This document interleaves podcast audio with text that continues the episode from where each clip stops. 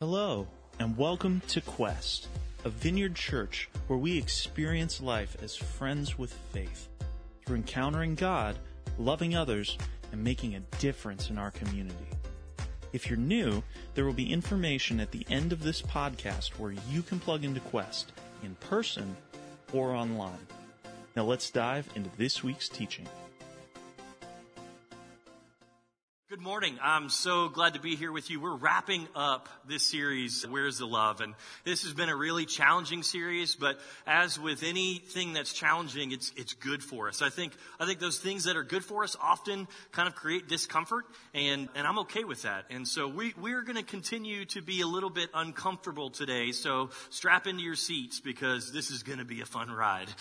I'm just kidding. Though, if you, if you haven't listened to all of the, actually, I'm not kidding. This really is going to be a little uncomfortable, so deal with it if you have not heard all of the messages from this series, I really want to encourage you to go back through and listen to them. We've talked about what it's like to be a follower of Christ in the midst of a culture of outrage, what it's like to, to really honor God in your marriage and, and, and, and how difficult that can be. Uh, last week we had a great message about, um, like sharing Christ with people who were very different than us. And, and today we're going to talk about something that, it, yeah, it, you're going to be, it's going to be tough. And, and, uh, and so that's okay. But uh, so what I want to do is um, open up with a word of prayer just to prepare our hearts and our minds as, as we listen to the word that God has for us. So if you'll bow your heads with me. Heavenly Father, we, we come to you now. Um, we're thankful for these moments that we can come into your house before your throne and hear the teaching that you have for us. Lord, we're, we're we want to be thankful for the discomfort that comes in these moments. Uh, as challenging as it is, we invite that discomfort. So, Holy Spirit, we pray that you would work in our hearts today. Let us be receptive to your word and to your message. Let us, let us hear uh, your words for us and, and, and allow them to transform us from the inside out. Be with us this morning. I pray in the name of the Father, Son, and Holy Spirit. Amen. Okay, so this life of faith that we're on, uh, ultimately, it consists of uh, there's there's kind of this barrier line. If if you're a follower of Christ, if you've chosen to surrender your life to Him, then in some way you're on the inside of this Christian circle, and and so there's like this inside out, right? Uh, there's there's this there's this place where where you are a part of the in crowd, and and um, anyone who who hasn't done that, they're they're on the outside and there's, there's this, this great thing that happens in heaven. And this is, this is spoken of in Luke chapter 15 where when a sinner repents, heaven celebrates that, that repentance and that, that person coming to follow God. And, and, and there's this, this beautiful thing. And as followers of Jesus, I think it's important for us to share this same heart. Whenever someone who is outside of the family of God chooses to repent for their sins and come to Christ, we should have that same heart of celebration. And I, I love what we did last week. If you were here last week for the baptisms and for the child dedications, that's that moment when, when we're really celebrating. I was talking to someone at the end of the service last week, and they were talking about how those services always make them cry. And, and not like those, like just a little stream of a tear, but like, you know, the ugly crying that people do. And I love that because it's, it just shows the heart of a person who is celebrating with all of the angels in heaven for those people who have said, I publicly declare that my life is Jesus Christ that, that movement um, from outside to in. And, but there's a part of this, though, that I wonder how often, as followers of Jesus, we might be blind to how we can sometimes keep people out of the family of God. So today we're going to talk about reconciliation. This is not an easy message to preach. This is not an easy message to hear. This is not an easy message to live out. But I think it's very important for us to understand what it means for us as followers of Jesus to demonstrate the love that he has given to us with people who are very different from us, okay? And, and, and I want to start off this morning by normalizing something, something that, that we have to, to begin begin with. It's kind of this, uh, we're all equals in this space, and that is that we all have some kind of prejudice in our life. Is anyone uncomfortable? When you hear that, does that bother you a little bit to hear that you are a prejudiced person? I am a prejudiced person. We have bias. We have barriers that we put up and, um, and look at other people who are not a part of the same group that, that we're in. This is a really important thing for us to think about because uh, it's, it's important for us to understand that when we have prejudice, we are ultimately following more of a pattern of the world and a pattern of the enemy rather than following the way of God the way of Christ. Uh, the, the enemy, Satan, wants to keep us divided as much as he can because when we are divided, that means that his love and grace and salvation doesn't go out and flow from us. And, and so uh, I love uh, the, the sermon that Julie preached last week. If you haven't heard it or if you weren't here, she preached out of one of my favorite texts. I encourage you to go back and listen to it. But it's John chapter 4, and, and, and we're this story of Jesus going out of his way to break down barrier after barrier in order to extend to another person, a woman of another race, this grace, love, and salvation so that she can be a part of the family of God. And as followers of Jesus, this is our job as well. Now, I, I don't know if you're anything like me, it, but uh, I'm, I'm not always aware of my prejudices or my biases because they're not always this, you know, they're not always as glaring as racism or sexism. Barriers don't always uh, exist because of some obvious external thing that is different about each individual. Um, our bias sometimes come from strange places. For instance, um, I have a bias I'm going to share with you this morning, and uh, it's a bias against left-handed people okay? I'm serious about this. I, I, I, genuinely have a bias against left-handed people. And the weird thing is that my wife is actually left-handed. And I, I swear this is the only flaw I actually see in her is the fact that she writes with her left hand. I, here's a couple of a couple of truths about left-handedness. Uh, the Latin word "sinister" actually translates left hand. That's, it's true. It's true. Sinister. That's what it means. The, the sinister side of you is your left side. Left-handed people are more prone to allergies and to migraine headaches. Uh, anybody? No, we'll get to that in a second. Um, left-handed people, on average, live nine years less than right-handed people. Every time I, I write a sermon and, and, get up to preach, I let my wife read it beforehand. And she, as she was reading this, she's like, "I'm going to live longer than you. Just wait."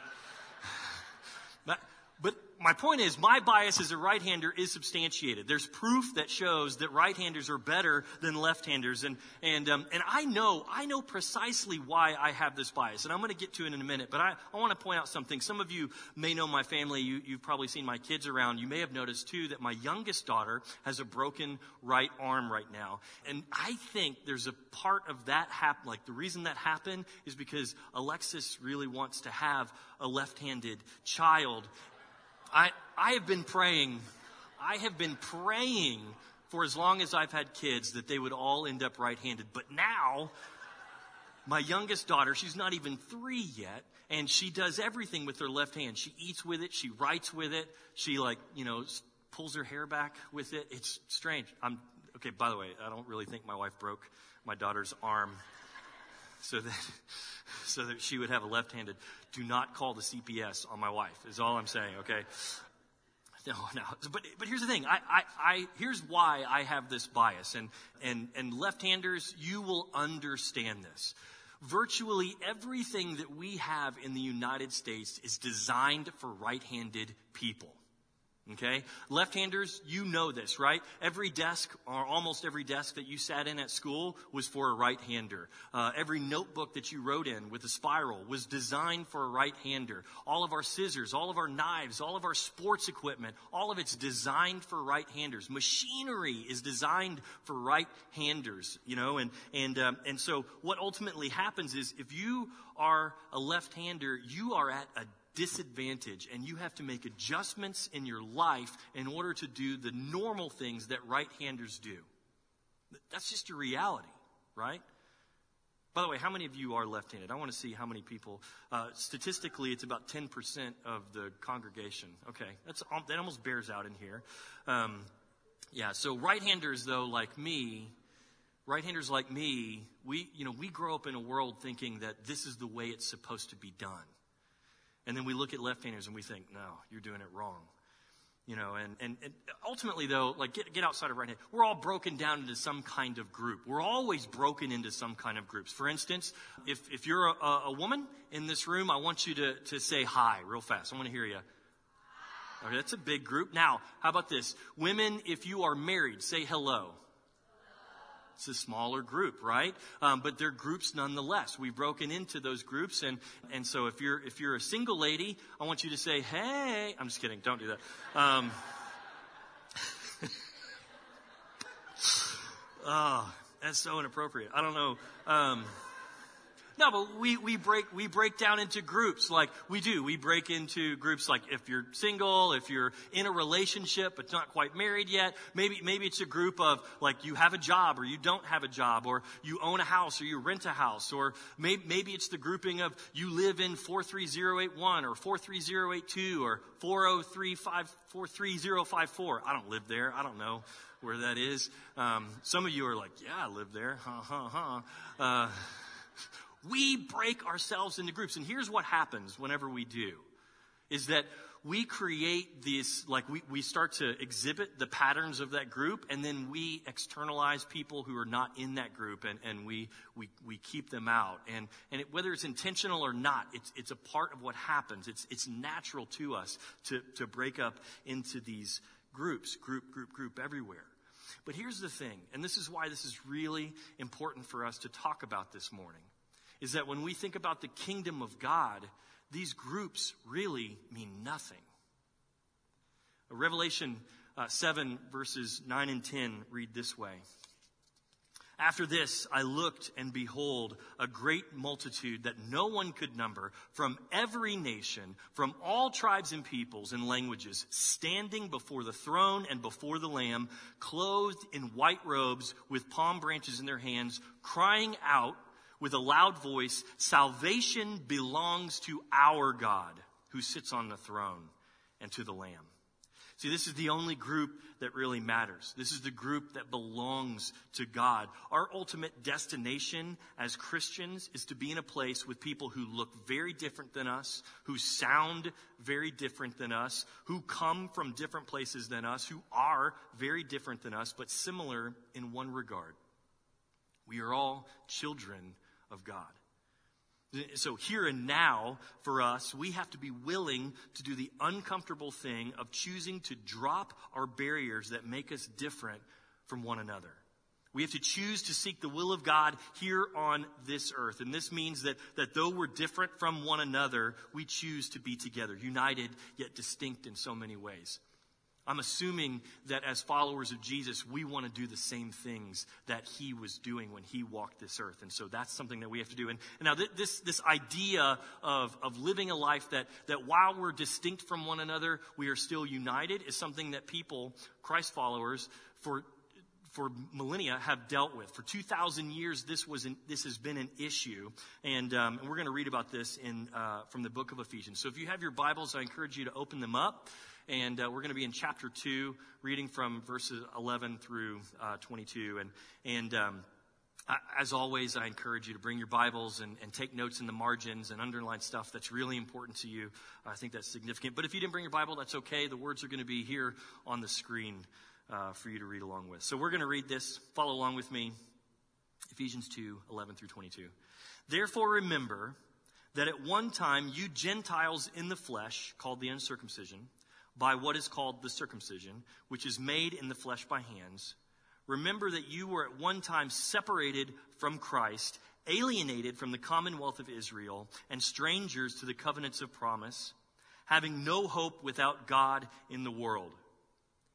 But now in Christ Jesus, you who were once far off have been brought near by the blood of Christ. For he himself is our peace, who has made us both one and has broken down in his flesh the dividing wall of hostility by abolishing the law of the commandments expressed in ordinances that he might create in himself one new man in place of the two, so making peace and, and might rec- reconcile us both to God in one body through the cross, thereby killing the hostility.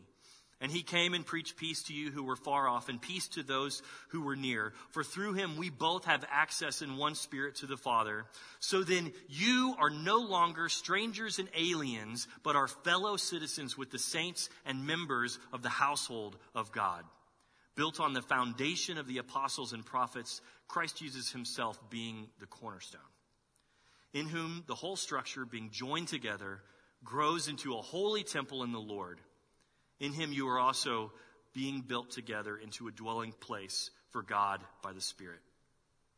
So Paul wrote this letter more as a sermon, a teaching point to, to train up the disciples that are in Ephesus to, to help grow them and mature them as believers. Often when Paul would write a letter to a church, it was to address a specific issue, something that was going on, a matter that was happening. But here in, a, in the letter to the Ephesians, this is really just a general teaching, a training, and, and, a, and a discipling. And, and so, you know, but here in this moment, in, in, chapter 2, in this moment of the sermon, what we have is the full purpose of what Paul ultimately wants to teach the Ephesians, and that is about reconciliation.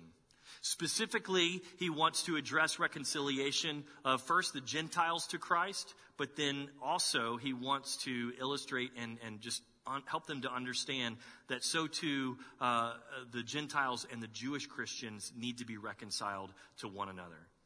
So this is not only an explanation and a reminder of how God and man became united, but also a clarification of, of when, that when God united man, he also united the entire body of Christ together. Even though these were two different groups, broken down by culture, broken down by ethnicity, broken down by physicality, uh, through Christ though, they are united. They're still unique, but they're united. And so Paul reminds the Gentiles that there, there was once a time when they were discriminated against because they didn't bear the markings of the covenant that the Israelites had with God. Now I think this is really interesting because essentially what, what Paul is saying is there was a time when you were discriminated against even though you were Christians, you were discriminated against, but you seem to have forgotten how that felt. You seem to have forgotten what it was like to be on the outside of that. And so he's, he's, he's saying this again. I'm going to read this again. Verse 11, Ephesians 2 says, Therefore remember, I want to remind you that at one time you were on the outside. You were alienated. Remember how that felt. You didn't like it. And, and, and, it's, it's almost like saying, so, so what do you think that means to the people that you might be alienating now. Essentially, Paul is saying this is a blind spot for the Ephesians, that they've forgotten what it felt like to be alienated, and now, because they've forgotten it, they're starting to alienate others what, what, what's happening for us in this, and this is really important, is that because Jesus came as a barrier breaking and peace making uh, Savior, He wants us to live in that same way. And, and when I look around our church, I love our church so much. I, I, see so many wonderful things that are happening all over the place. And I, I do have the privilege of seeing a lot of uh, moments that are happening here in our church because I, am involved in, in, a lot of the different areas. And, and I love it when I see families coming together to worship and, and to play with one another and, and to have fun. I, see, I see groups come together for, for discipleship and, and growth spiritually. I see people coming together just to hang out with each other and enjoy relationships. Like all of this stuff is really wonderful. And I'm going to be, I'm going to be honest. We do relationships well here at Quest. I am proud of how we live together in community. I, I think it's wonderful. I, I think, I, honestly, I think we're an awesome church, but I wonder, you know, we're so good at living with one another really well. Is there a possibility that we are unintentionally or possibly intentionally not inviting new people into this awesome thing that we have going on because we don't want to change it. we like the comfort of what we're experiencing and we don't want to disrupt that. And so we're afraid of, of inviting someone in who maybe isn't like us or doesn't understand what we're doing. And, and so we, in a way, prohibit them from experiencing this great thing that we've got going on here.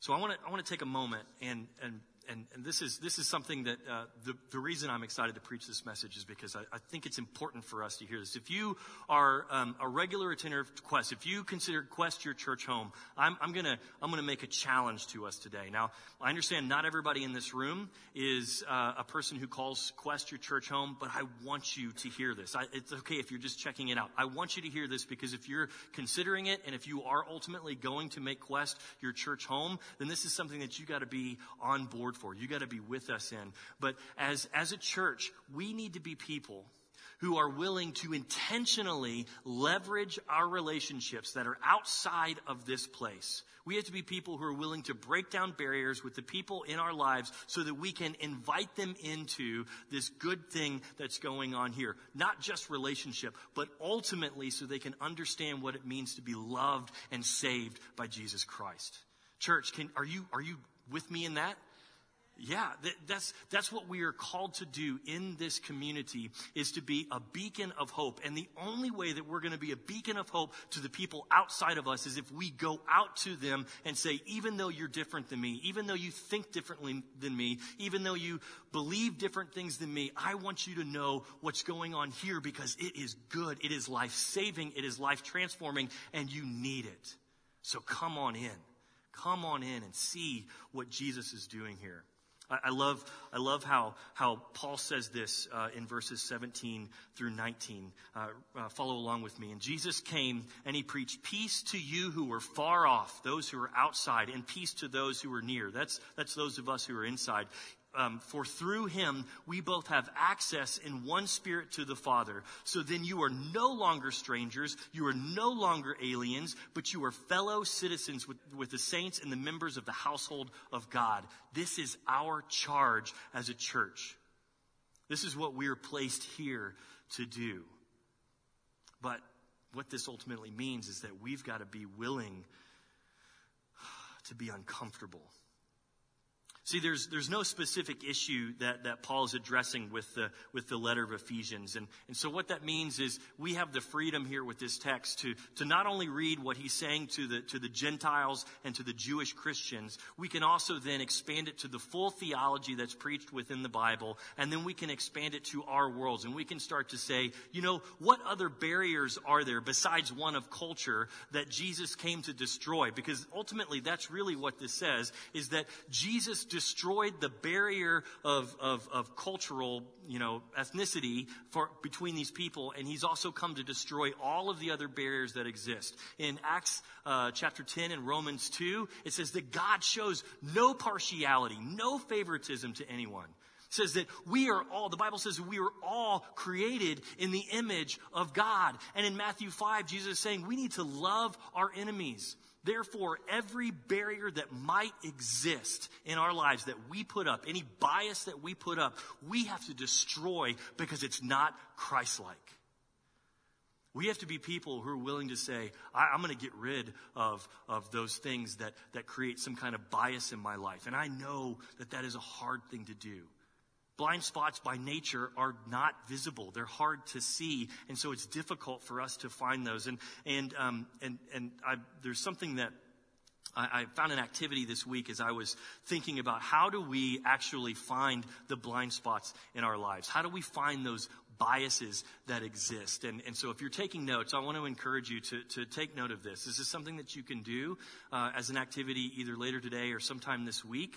Uh, and, and the way it works is if you, if you just think through, uh, let's say 10 people that you trust the most in your life, non-family members, non-family members 10 people that you are close to that you trust write, write their names down on a piece of paper and then after you've written them down Go back and think about the things that describe those people. What are their descriptors? How, how old are they? What, what, what gender are they? Are, are they, um, what, what race are they? what I think that you might discover, what I discovered, is that my list of people, 10 people that I trust the most, isn't an incredibly diverse list. It's people that are pretty much like me, that think like me, that live like me. And the question that I want us to start asking ourselves is why are we not searching for more diversity in our lives? Why are we not intentionally thinking about ways that we can expand our, our our influence into worlds that are a little bit more diverse for us. I, this is, this is a, it's a difficult experiment to, to try, but I think it's important for us to start thinking like this because it opens our eyes to those potential biases that we have. It opens our eyes to the relationships that we have because it is critical for us as followers of Jesus to say the best way for us to make an impact in the community is to be in relationship with people who are not just like me. Because if every person that you're relating to, if everyone that's in your life that you have influence with who is just like you, then we're not expanding the kingdom of God. We're only in relationship with other Christians. Isn't that right? So let's find ways to establish and build relationships with people who are very different than us. Every person that we meet, no matter how different they are from us, is someone who potentially could be in Jesus Christ. It doesn't matter where they are, they potentially could be in Jesus Christ, and you might be the one who gets to introduce them to it, but you have to have a relationship with them. So the question that, that every serious follower of Christ has to ask themselves is how can I serve God's purpose in this world? Right now, how can I see God's kingdom come in this world? How can I see His will be done on earth as it is in heaven? How do we see those walls, those barriers broken down so the kingdom can expand and we are in a place that is truly diverse the way that God created it? And, and, and the reality is there is a price to pay with this. There's a price to pay in this church with this. If we invite people who are not like us to come into this space and worship with us and hear about God, it means that there's going to be different ideas going on in here. There's going to be different songs of worship that we might sing. There's going to be different messages from the pulpit that we might hear that might challenge us, that will challenge us and make us uncomfortable. But that is what it's like to live in the unity of Christ in a diverse, kingdom centered world, right? With barriers down for the church, a homogenous space is not the goal our individual preferences have to take a back seat to unity in Christ. As a church, we need to demonstrate unity with Christians of other cultures. We need to share faith across those cultural lines. And this is a work of the Holy Spirit. It's a work that we have to participate with Him on because it's difficult, it's hard, but it's kingdom work. It's good work. It's holy work. The enemy, more than anything else, wants to keep us divided. Satan wants to keep us divided. He wants those barriers to stay in place so that believers make less of an impact for Jesus.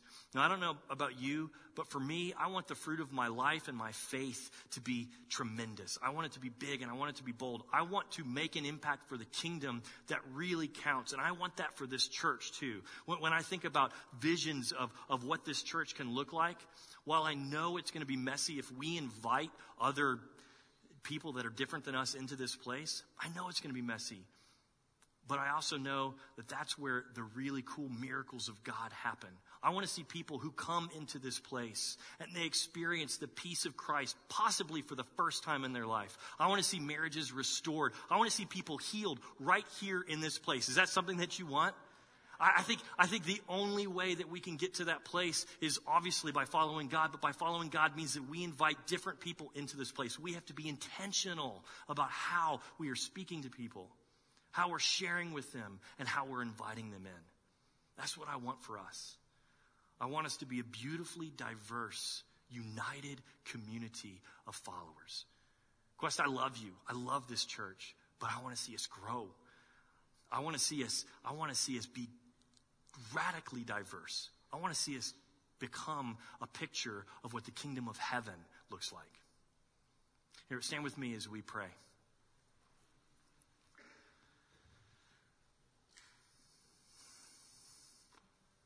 God, you are so big.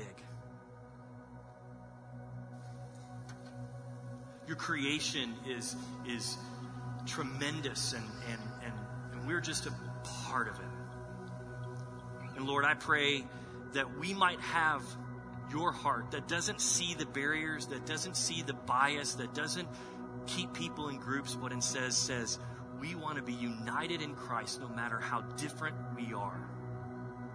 May we glorify you in our diversity, Jesus.